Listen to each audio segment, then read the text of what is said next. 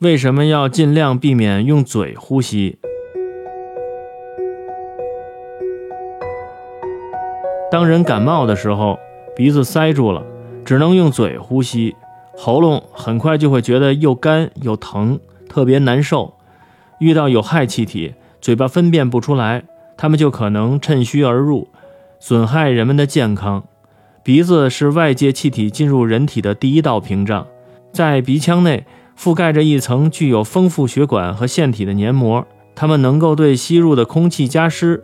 在寒冷的冬天，鼻子不会让刺骨的寒风直接进入呼吸道。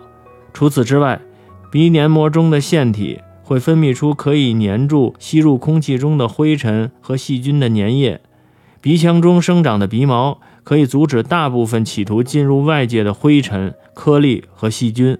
鼻腔黏膜中还有一种嗅细胞。它是鼻子所特有的细胞，可以发挥嗅觉功能。当鼻子闻到刺激性气味或有害气体的味道，嗅细胞就会立即做出判断。